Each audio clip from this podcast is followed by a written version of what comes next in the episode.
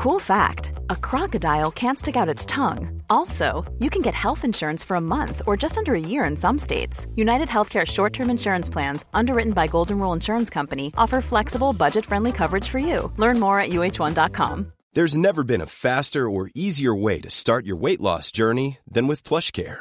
PlushCare accepts most insurance plans and gives you online access to board certified physicians who can prescribe FDA approved weight loss medications like Wegovy and Zepbound for those who qualify. Take charge of your health and speak with a board certified physician about a weight loss plan that's right for you. Get started today at plushcare.com slash weight loss. That's plushcare.com slash weight loss. Plushcare.com slash weight loss.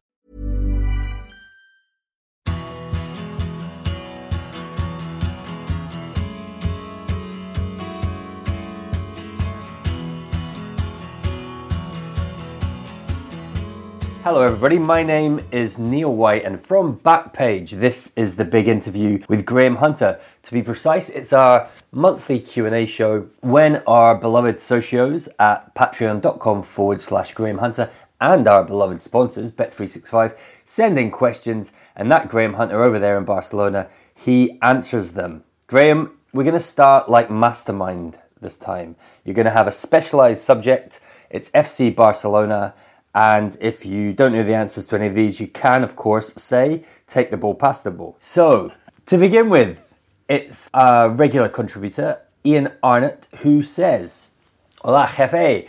As Ernesto Valverde's contract at Camp Nou expires at the end of the current season, is there any strength in the rumour Barcelona would pursue the services of Mauricio Pochettino? And I want to expand this question slightly by bringing in our first from our sponsors, Bet365, who want to know which club should be first on the phone to Poch. So let's start with Valverde and Barca and then move on to the other numbers on Pochettino's list of missed calls this week. Good morning, Ian. Hola, jefe. The first answer is really clear. I don't know where the rumour comes from, but there's absolutely no chance of Pochettino and Barca for a number of reasons. First of all, he has said that he's antipathetic towards uh, Barcelona, that he couldn't work there, that he wouldn't want to work there.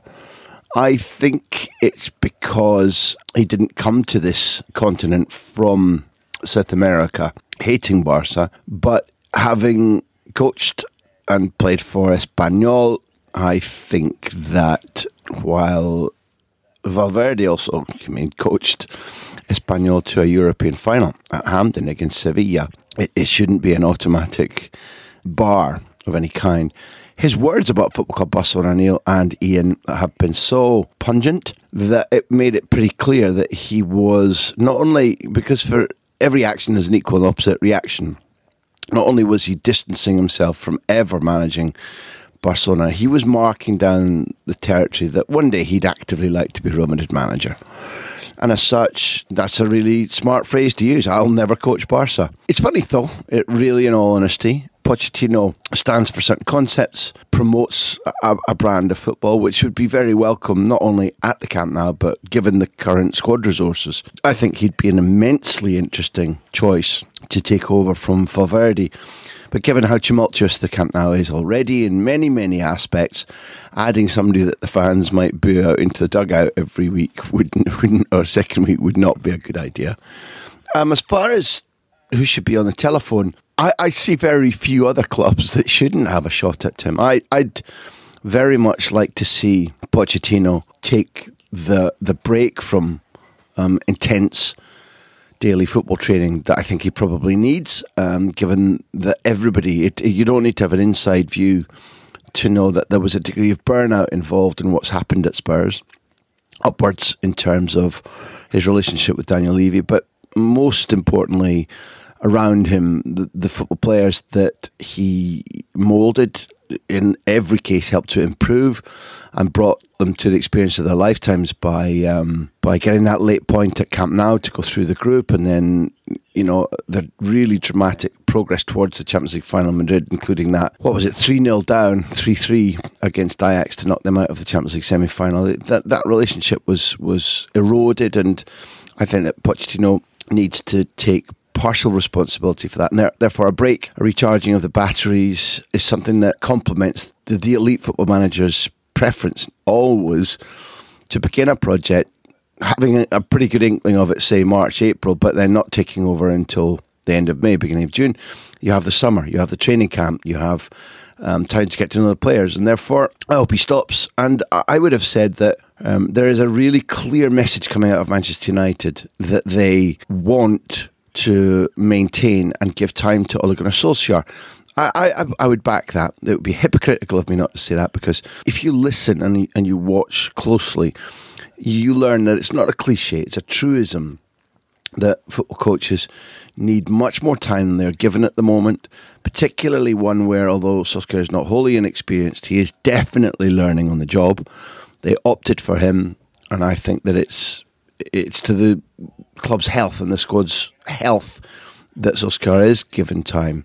Whether he proves to be the right manager or not, I think is still in the balance. I, I'm open minded, but that means that uh, with further evidence, it might be clear that Manchester United should should be phoning Pochettino. Right now, the other principal candidate, not not only but principal candidate, I think is is very patently Real Madrid because they try to get him and because he wants to coach there. There was a wedding in the summer that Pochettino signed his most recent contract with Spurs. He was at a society wedding in Madrid. He was sitting at the same table as um, Florentino Perez and Jose Antonio Sanchez, the president vice president of um, Madrid and they were like, if you'd had a buyout clause in your contract, we'd have come and signed you. You would be our coach. It wouldn't be Lopetegui. And that's how close he already came. So the, the counter side to that, uh, guys, is that I see Zidane doing really quality work again at Real Madrid. Personally, I'm hugely enjoying the turnaround, the intensity, the quality of play. I won't list everything that I see about it because this isn't a Madrid answer. But I see Pochettino's need for Real Madrid as slightly greater at the moment than Madrid's need for him. There are other options, clearly, in that he is of the level to coach Juventus if Sarri doesn't work, PSG if Tuchel doesn't work, and improve both those clubs and add to his Champions League luster, Pochettino's luster. And the one I'll close off with now is that I know that there are huge uh, swathes of opinion that think he's going to Bayern Munich, and I'm not saying that's impossible. But I can share with you, socios, and if, if I haven't, if I have mentioned it before, then pardon me. But Hasan Salihamidzic is um, the director of football at Bayern Munich. I know for a fact that for many, many months before Kovac was appointed, Bayern Munich studied every action of Pochettino, his words in public, his uh, games at home and away, what was published in his book. They followed him really closely with an eye to appointing him. And they had an opinion, which I share, which is one of the uh, Pochettino's pending tasks, is to be able to make elite quality impact substitutions in games where he's recognised the pattern of the match, where he's recognised opportunities to introduce particular players quicker than the opposition coach. And they think that he's too conservative. They think that one of his pending tasks is to get more accurate and and, and more appropriate, i.e., quicker about those ch- match changes. Now, that might be one thing on a list of uh, ticks and crosses that they can overcome, that they can say, we think he'll blossom in that aspect with us. But if Bayern Munich are held by many people, um, given Flick being a temporary appointment, given the fact that Bayern Munich have a very, very tumultuous uh, domestic season, then those who think that Pochettino is going to Bayern Munich should come to terms with the idea that they have one serious black mark on their assessment of his current abilities. Okay, we're going to move on to um, another doubler here, and part of this is, you know, it's pretty big news, I think, for our monthly Q and A shows, Graham, and that is that we have confirmed pronunciation on the name of one of our regular um, contributing socios. Are you ready for this? For socios who don't know the, uh, can't tell the time of day that this is, this is a very, very early morning um, piece of work when each of us is working flat out for eight or nine days. And that, that very big piece of news, I do love your introduction to Yes, go on. Yes. This is important. This is important. So this is straight from the man himself. And our first question is from Ethan Sokolas. Ethan, I think we've had a right good shot at that over the months. Mr. Sokolas um, from, from Barcelona, buenos dias. Ethan says, Hi Graham, can you explain to me, and don't jump in here because there's, uh, we've got another socio who, who is on the same theme. Hi Graham, can you explain to me what's going on at Barca? It seems to be a bit of a mess. Riqui Puig wanting to leave, Griezmann not fitting in, amongst other things.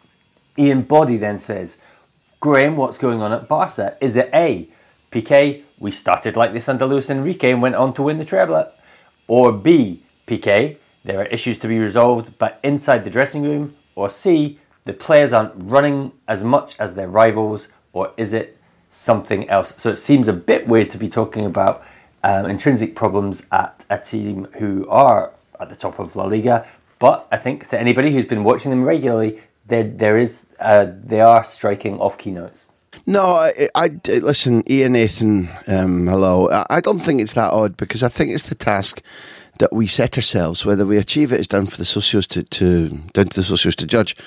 But I, I, in no way do I think it's strange to look at Barcelona um, top of the league, and as we record with the Dortmund game coming um, on Wednesday night, top of the Champions League group, if you look at the Champions League performance, I don't think there's any group leader with a worse goal difference. Barca have scored four goals compared to whatever it was, 11 at this stage last season. They, um, they've had two nil nil draws, which used to be um, as rare as hen's teeth. Uh, two nil nil draws in the group stage. Um, when they've lost in La Liga, it's been pitiful. They're winning in a in an attritional way where they're often getting bumped about and, and grabbing winners. Um, but beyond the results and, and beyond beyond the you know the contrasting worth of their play compared to their positions, both Ian and Nathan are, are right. There are there are some serious issues to resolve at Football Club Barcelona. And um, I was working recently with um, Chapi Ferrer of Dream Team fame, and it's interesting how you can become a player of Cruyff in, in a particular era, but completely, consciously or subconsciously, I don't know, disavow his values. Because I always try to apply the this of judgment template that, that Cruyff or Guardiola would to this club at least, because that's the the brand of football thinking that they're identified with, which gave birth to this current era. And neither Guardiola nor Cruyff would judge on results. They would look at quality of performance, the idea behind a performance. They would look at, for example, seeing as you two, you three introduced it, they would look at the well-being of a guy like Riqui Puig. And um, I'm going back to what Ian said about A, Piqué, we started like this under Luis Enrique. Nope, forget that. B, Piqué, there are issues to be resolved. But in the dressing room, yeah, I think that's right. And see the players cover less kilometres than their rivals. Yes, I think that's right. But I, I think first and foremost, I go back to the way Neil expressed it at the end. Irrespective of the fact that you cannot judge a, a Barcelona squad and manager and brand of football simply by their positions, it remains true they've won eight out of the last 11 leagues. It remains true that they have consistently earned huge sums of money by making it to the quarterfinal or semi final of the Champions League.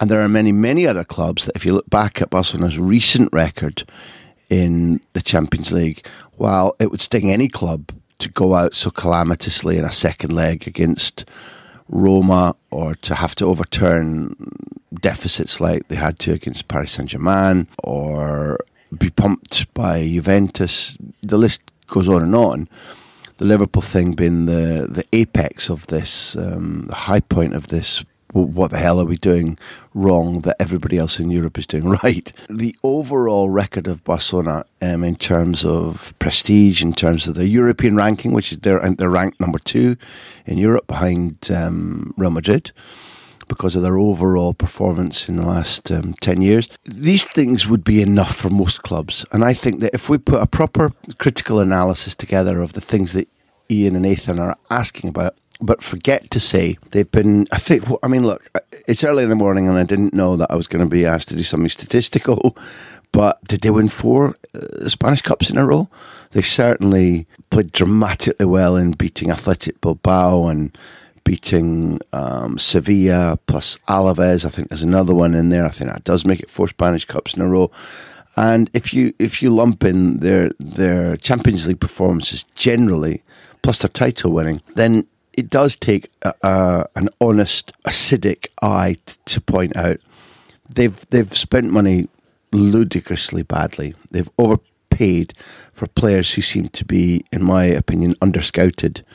The question about whether Coutinho was needed was one that I think was was fair to put forward, and it reminded me of the time when Barcelona lost Luis Figo to Real Madrid, and there was general panic at Camp Nou and they went right. Okay, what we'll do is we'll play.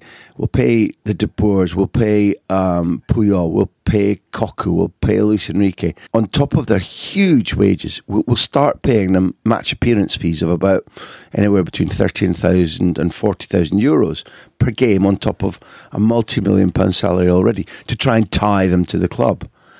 We'll do anything to prevent Real Madrid coming back for Puyol, which was their intention, or Cocu, and what we saw was um, a chaotic approach to keeping the squad hungry, a chaotic approach to how to sign well, and and that was that led to what was a I think a six year trophy drought, and. I make that comparison because Coutinho was brought because of the panic post Neymar, the way in which Neymar was plucked away from them, the way in which um, they, I think, underscouted Coutinho's personality.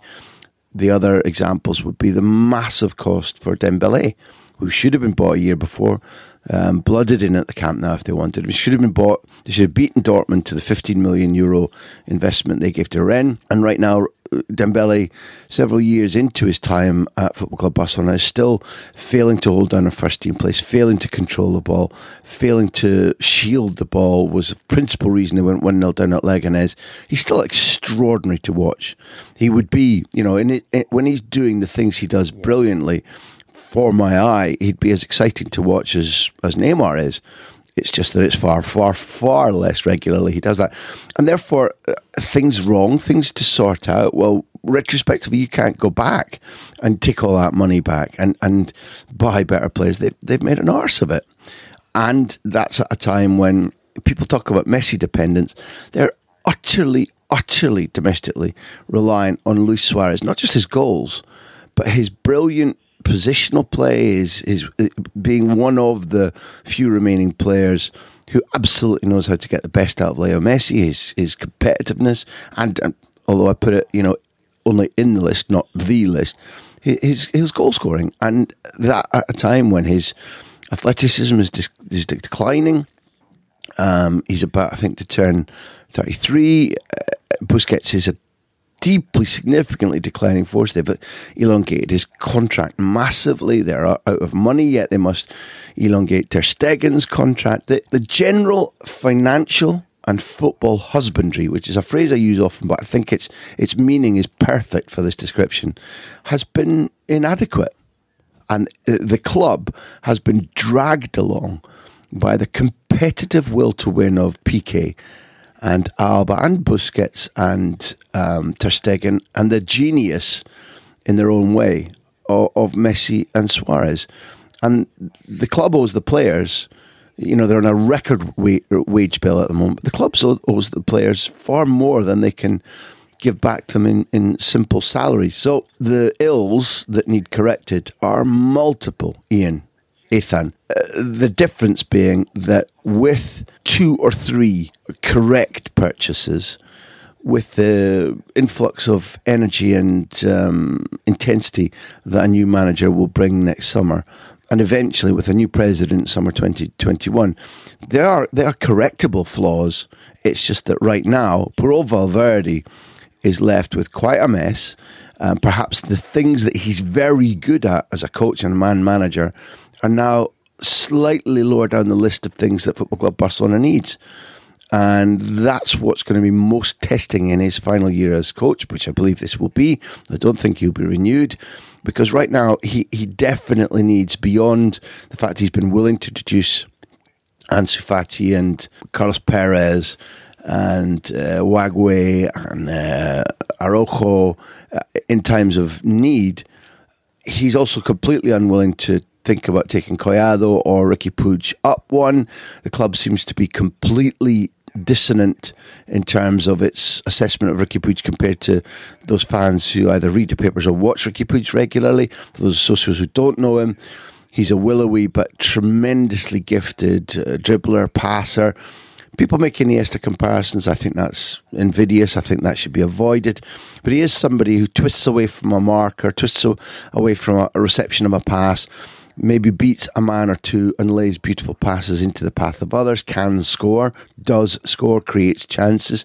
An extraordinarily exciting player but it goes beyond Valverde and the microscope on Valverde because Abidal has said it might be time for Riqui Puig to go out and, and go on loan. So this club um, Ian Nathan Neil is not wholly recognisable to the club that you'd have thought Riqui Puig would have been coming through the ranks into, and sadly that's to his detriment. Okay, finally on Barcelona before we take a, a little break. This one is from Julian Ball Rodriguez, and he asks do you think Barca will dip into the transfer market in January? And if so, who should they sign? So I guess this is the poor husbandry that you're talking about. If we if we remain within that model, like a likely outcome, as opposed to you know a, a complete overhaul right now in this window, what the, I guess what are the positions you think they need to sign in? And do you know if there are any deals that are on the move? Hello there, Julian. Um, and yes, we will try to get your favourite interview on the big interview. I think that's a difficult one um, because they are desperately, desperately short of money. They are extraordinarily keen to try and get um, either Manchester United or Inter Milan to sign Ivan Rakitic. And therefore, they are desperate for Ivan Rakitic to accept that his time at the Camp Nou is up. When right now they need him very, very badly. He would be playing very regularly, except for the fact that they view him as one of their most, in fact, their most saleable asset. By which I mean the asset that they're willing to trade, but which will yield them a big sum. So one irrespective of which position you'd like to cover or which player you believe could be tempted, in all honesty, the money supply and the debt and the way in which they've constructed loans to add Griezmann onto the you know the payments that they still owe to Dortmund and to Liverpool for Dembele and, and Coutinho. And, and my you know previously mentioned point that they are you know they're scraping up funds in order to try and to be able to fund the renewal of, of, of senior players whose contracts need to be updated, including Messi, or they want to update Messi's. So I think it's been proven that they're they're they're short at right back. Whether that's cover, whether that's uh, a mixed picture because Semedo has proved tremendously good at left back, far superior, in my humble opinion, to the player that he's shown himself to be at right back. It might be while I while this is now this is my own take on it, not Barcelona's take. It might be that Semedo, by proving himself to be an adequate right back and an extraordinarily good left back, um, it might be that suddenly his asset value for the summer, not winter, has gone up, and and if they could trade and find a replacement, that might be something they think they could do a shrewd deal on, get more money for Semedo than they spend on somebody that they think should come in. So, positionally, again, until we know about Araujo, although it, it seems that Valverde likes him, uh, until we know more about Todibo, although it seems that Valverde doesn't like him. The mixture of those two plus the two Frenchmen and Piqué at the moment will get you through to summer. And I don't really expect a centre half. I honestly think that while they can play Griezmann at nine, Julian, I honestly think that were they to add an out and out goal getter, and they tried so hard for Carlos Vela last winter market, who then went on to have a record breaking MLS season, looking slimmer and fitter and, and more what I say it, more efficient than he, he did at Real Sociedad. That was Valverde's choice. The club turned him down. They had a try for Stuani. They had a try for umpteen players. And it's my opinion that given that, that Barcelona have now become goal reliant rather than pass and position reliant, even though they've got Dembele and Ansu and Carlos Perez and Messi and Suarez and Griezmann, an out and out nine who'll accept maybe only playing 10 or 15 times between January and May, but who'll do, who'll do a Larsson for them, I think is, is where they could be tempted and where crazy things have happened in football, where they might suddenly go from being, you know, fourth or fifth or sixth ranked team with a possibility of winning the Champions League to the dark horse that does win it. Um, because, you know, with extra goals and some tightening up in midfield so that the defence gets an easier job because the defence is not as bad as people make out. It's the midfield where they need to sort things out. It, with that influx of uh, Stuani or Avella, that you know their type, then you know who knows. And because that they because I think that right now Barcelona have earned fifty six million already from this season's Champions League, and should they go through as far as the quarterfinals, that'll be up to about 86. So that's before you even think about semi-finals, finals, and, and the extra money that brings. They're on course um, because they will qualify for the group, I think. The, they're on course for an 87 million euro Champions League season. So, you know, borrowing from Peter to pay Paul is possible at Christmas, Julian. Uh, and I honestly, given the superfluity of resources in other positions, a jack in the box nine might be the thing. Thanks, Julian. Thanks, everybody. Okay, it's time for a quick break. We'll be back in a little minute.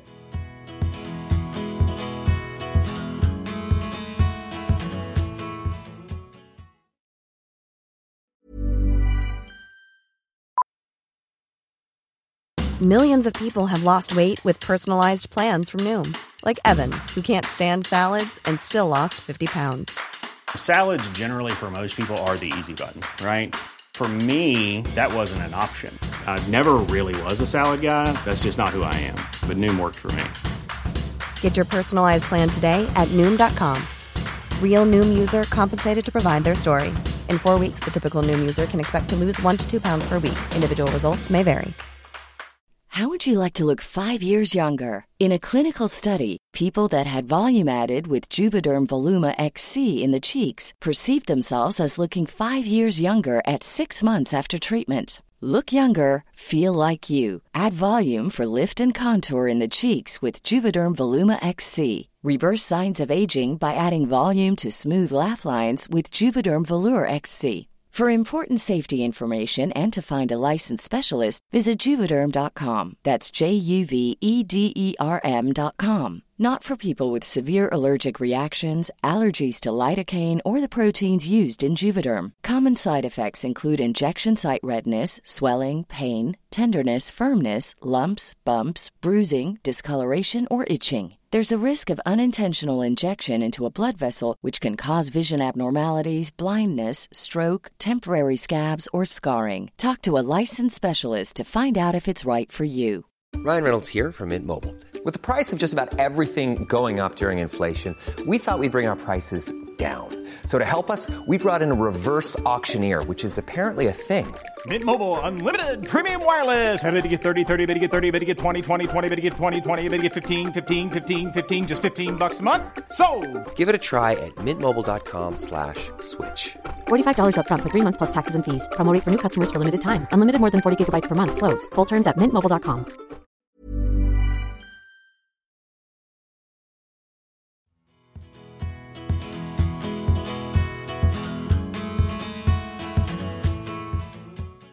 Hello, everybody. Welcome back. We're straight in with an audio question recorded from one of our socios, Tom Lee. Take it away, Tom. Hi, Graham and the team. Uh, Tom Lee here with another audio question for the Socio Q and A.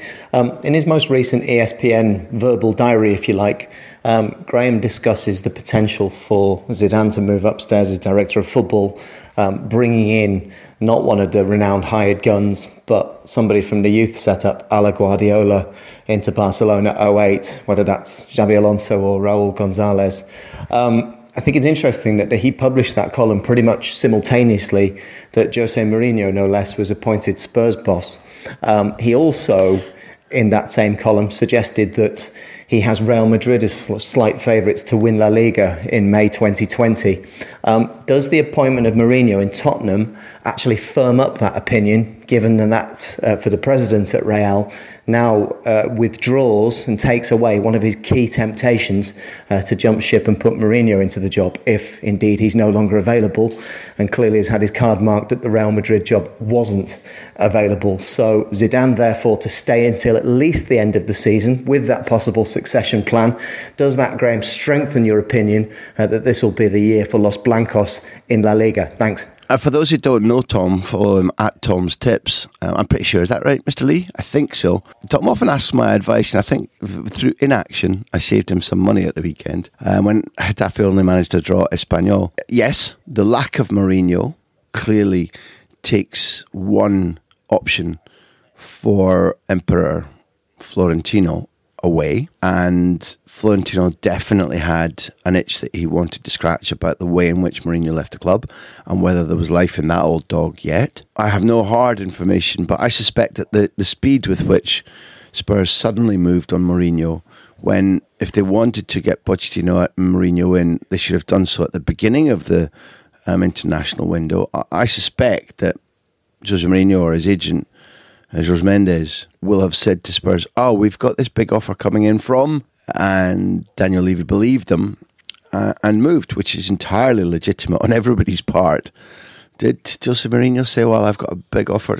I, I don't know about Real Madrid. I don't know, but I do know that I would as Tom probably has, moved beyond that. In that, I hinted earlier in this uh, chat that Madrid's fitness coach, coach uh, Gregory Dupont, the Frenchman who worked at Lille successfully, worked with Didier Deschamps in winning the World Cup, has has worked, if not wonders, has worked his magic with uh, Real Madrid in terms of redesigning their daily fitness work, which is with the ball. Don't for a second think that there's you know, massively extra running and that it's boot camp mentality like it is under Professor Ortega at uh, Atleti. That, that wouldn't be true.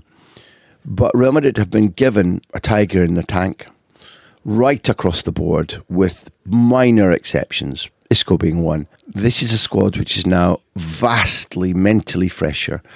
Con- and that stems from being confident in that they can squeeze the best out of their own abilities because they're fit. Everybody knows in their own daily lives the difference you feel if you're sluggish and you've overeaten or underslept or had too many drinks compared to when you've had a week or two couple of sessions at the gym, decent sleep, you've been remorseless in your in managing your diet, and suddenly you're sharper, you're more alert, you're you feel more sure of your decision making. Well, footballers are the same, and Dupont has had that effect um, on Real Madrid, uh, and he's Zidane's appointment. Zidane's lack of impact on the team when he took over in a horrible situation has metamorphosed into this daily working regime under Zidane, resembling the one that he established when he took over from Benitez, where elite players are not only enjoying themselves day by day, they're enjoying themselves without being a comfort zone.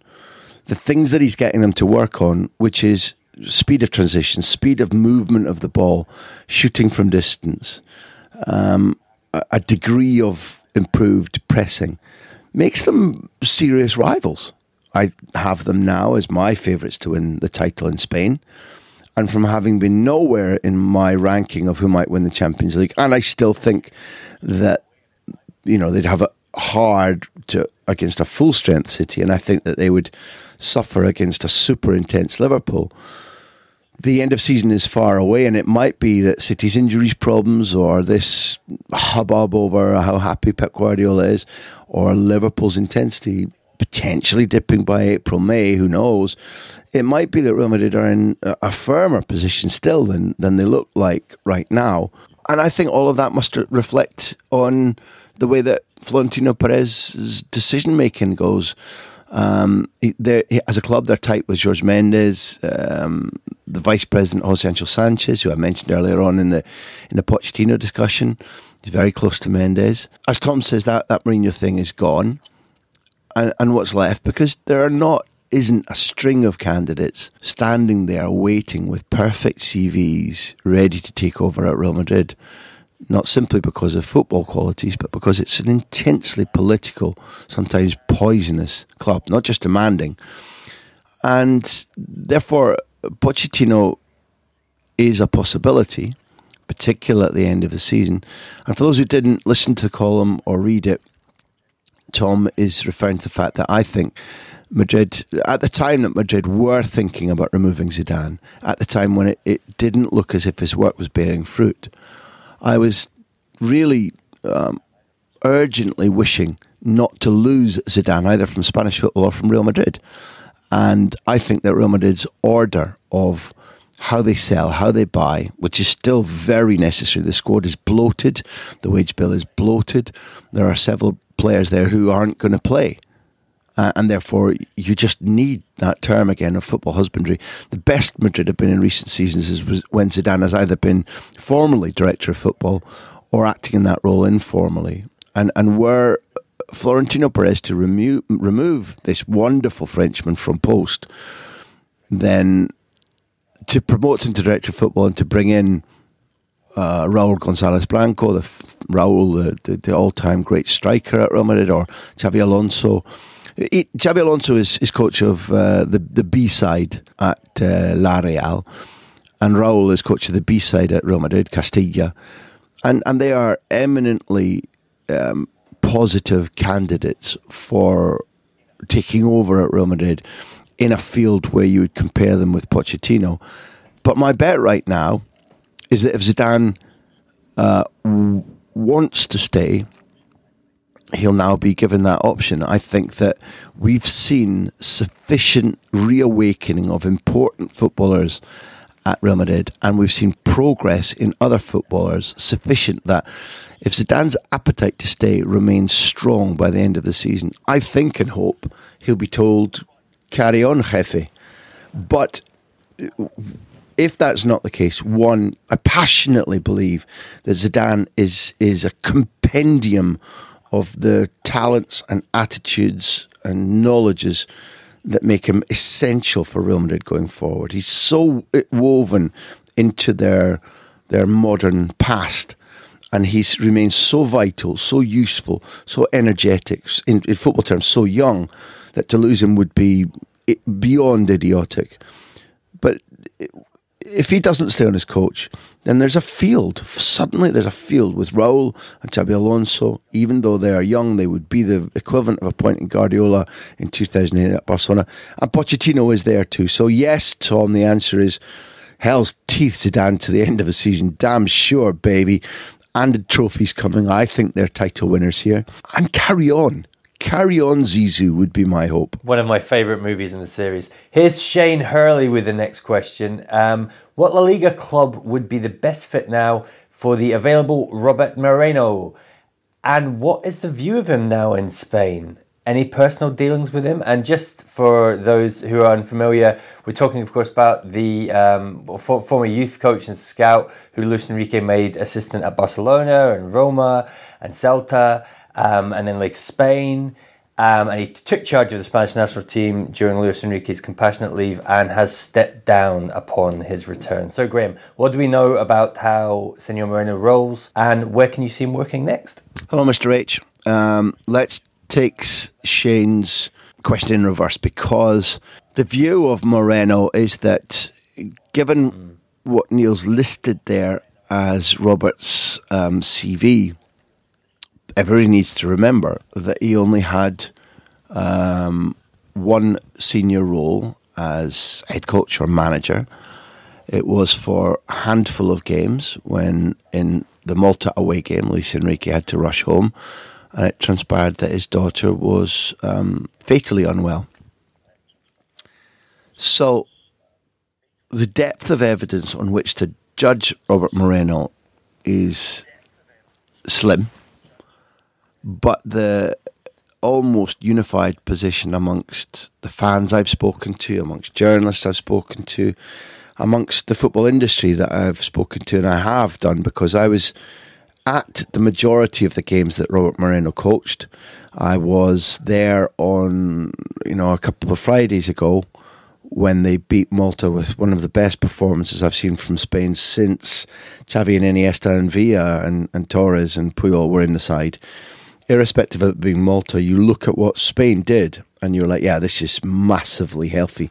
They believe, the alertness of mind, the, the, the quality of passing, the the movement to facilitate the passing, and then the following Monday when the dirty deed was done, when um, it was clear that there is an extraordinary amount of sympathy for Robert Moreno, the situation he's been left in. If if it's transferable, what we saw Robert Moreno being able to do, which was transform a Spain side from, I thought, relatively moribund um, at a time when he and Luis Enrique were in charge, and to transform them from a side which started, you know, superbly in their uh, Nations League games and then go out by losing at home to England and, and by being unable to deal with Croatia away. Moreno made a difference. The football in, improved. The players were absolutely dedicated to him. He brought in footballers we didn't expect to see in the squad, and they functioned. He challenged David De Gea. He brought in Gerard Moreno. He brought Albiol back, which I just could not believe, and and clearly thought him a touchstone footballer at 34 there were changes all over the place. He gave real protagonism to Fabian. He dropped Koke. He made active decisions that, going back to your point, Shane, will have alerted certain club presidents to his abilities. And he will, I think, between now and June, be offered a job, whether that be help, help save us, or as he used to say, help, help, here come the Bears. I did love the Hair Bear Bunch. But he'd be Mr. Peevly to a club at some stage coming in to be able to right the wrongs. Or if he's really wise, he'll wait until the spring when a club director of football comes to him and says, We want you to be in charge of, you know, name your team, Girona or Espanyol or maybe Betis, whoever it might be, um, Valencia. As of May, get ready. And I think that's what will happen. I think that he'll lick his wounds I think that by June he'll be in a in a reasonably uh, prominent right. Spanish football job. Speaks very good English. Made a point of displaying that. Not impossible that somebody in England might take, might take a chance on him, but I think the likelihood is that he's managing a, a, a mid-level Spanish La Liga club by June. Interesting that the last name mentioned there was Valencia because our last question in today's show comes from Richard Cook who's wanted to ask about Valencia and their Champions League group. Now, I'm going to remind the listeners that Graham and I are recording this 24 hours before Valencia play Chelsea, so this is a test of Graham's clairvoyant skills. With two rounds of games to go, eh, kind of one now. Do you think they will make it? It's been a group that has fascinated me with three strong teams. The Chelsea Ajax game didn't disappoint. If Valencia don't make it, how will it impact on their budgetary point of view? You spoke about them having to qualify and sell a key part of their squad. They seem to be a club that really depends more than most on these things. So, how, Graham, does Valencia's sort of medium term financial plans depend on what happens across the next couple of match days? Well, Ricardo, um, it, it does to a huge extent, but let, us re emphasise a point that I made, which is that the, um, the Champions League revenue this season is more extraordinary than it has ever been because of certain fixed payments. Um, and, and it's again, it's based on the, the coefficient and performance and market share. And I'm, I will not you know, do the whole equation. But even though they are further down the rankings than Atleti, Barca, and Real Madrid, Valencia have earned somewhere uh, close to 46 million from the Champions League already this season.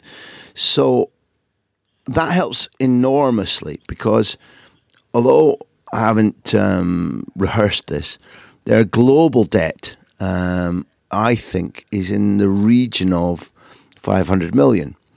Um, and that means that with the, um, let's just see if I can give you, I think that it's it's just under 500 million with the new stadium having been restarted next to paralysed at the moment and there's long term and short term debt in there. So therefore, I think Richard was was completely clear. But just for others who might not be, Valencia's need to sell, irrespective of performance, is based on their own financial plan.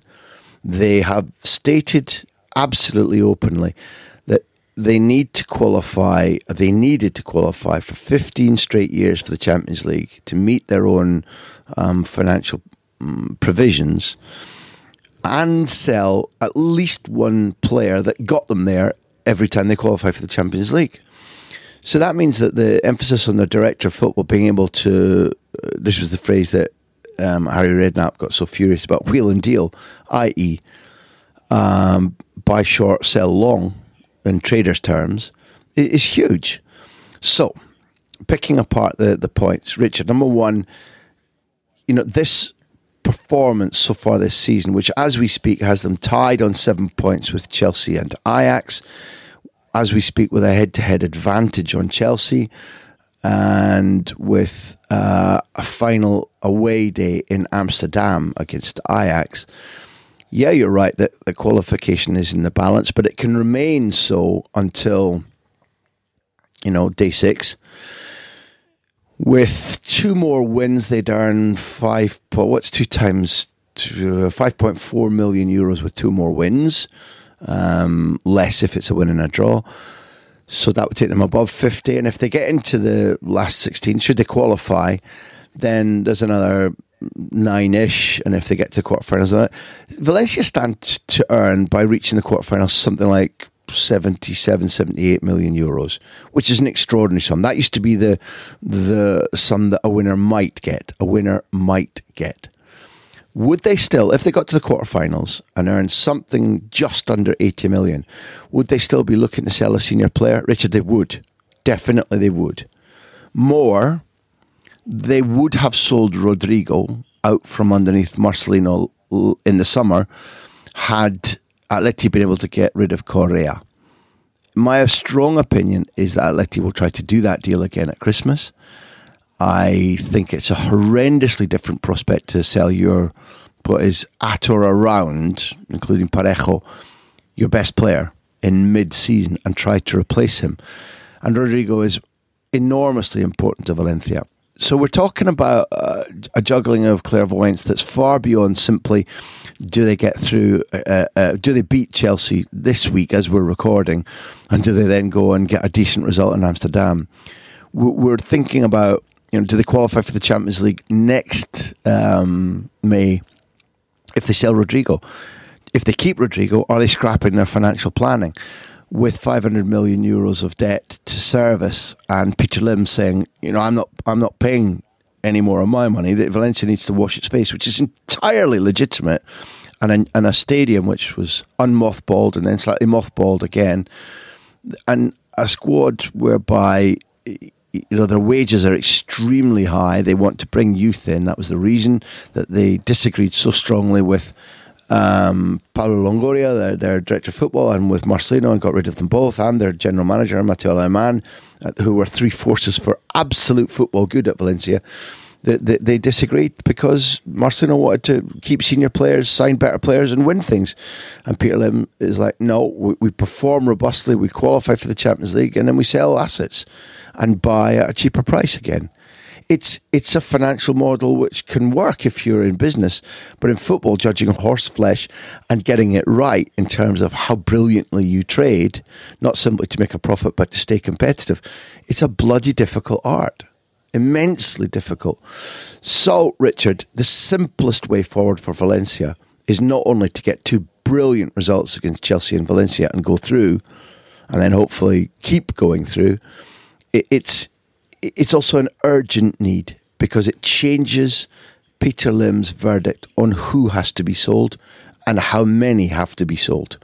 So, bargain hunters of the world, of the football world, start queuing up outside Paterna, Valencia's training ground, and Mestalla, their brilliant old stadium, because on balance, there are likely to be bargains to be to be bought. But if they uh, listen, Richard, I'm going to put my stick my neck out there. I think they, I think they're good enough to draw against Chelsea, maybe win. But I think it's a draw against Chelsea. They keep the head to head against Chelsea, having won at Stamford Bridge. At that point, they just need to match Chelsea's match day six result, which is within their powers. Odds against Valencia qualifying, yes. but impossible, far, far, far from it, and very, very lucrative. Okay, that's everything that we have time for uh, in today's show. We'll be back tomorrow with, well, more questions on La Liga, a little bit of Wales, golf, and Madrid in that order, and some English Premier League stuff as well. But for now, Graham Hunter, thank you very much. Adios, thanks for being there, Socios, and Neil White.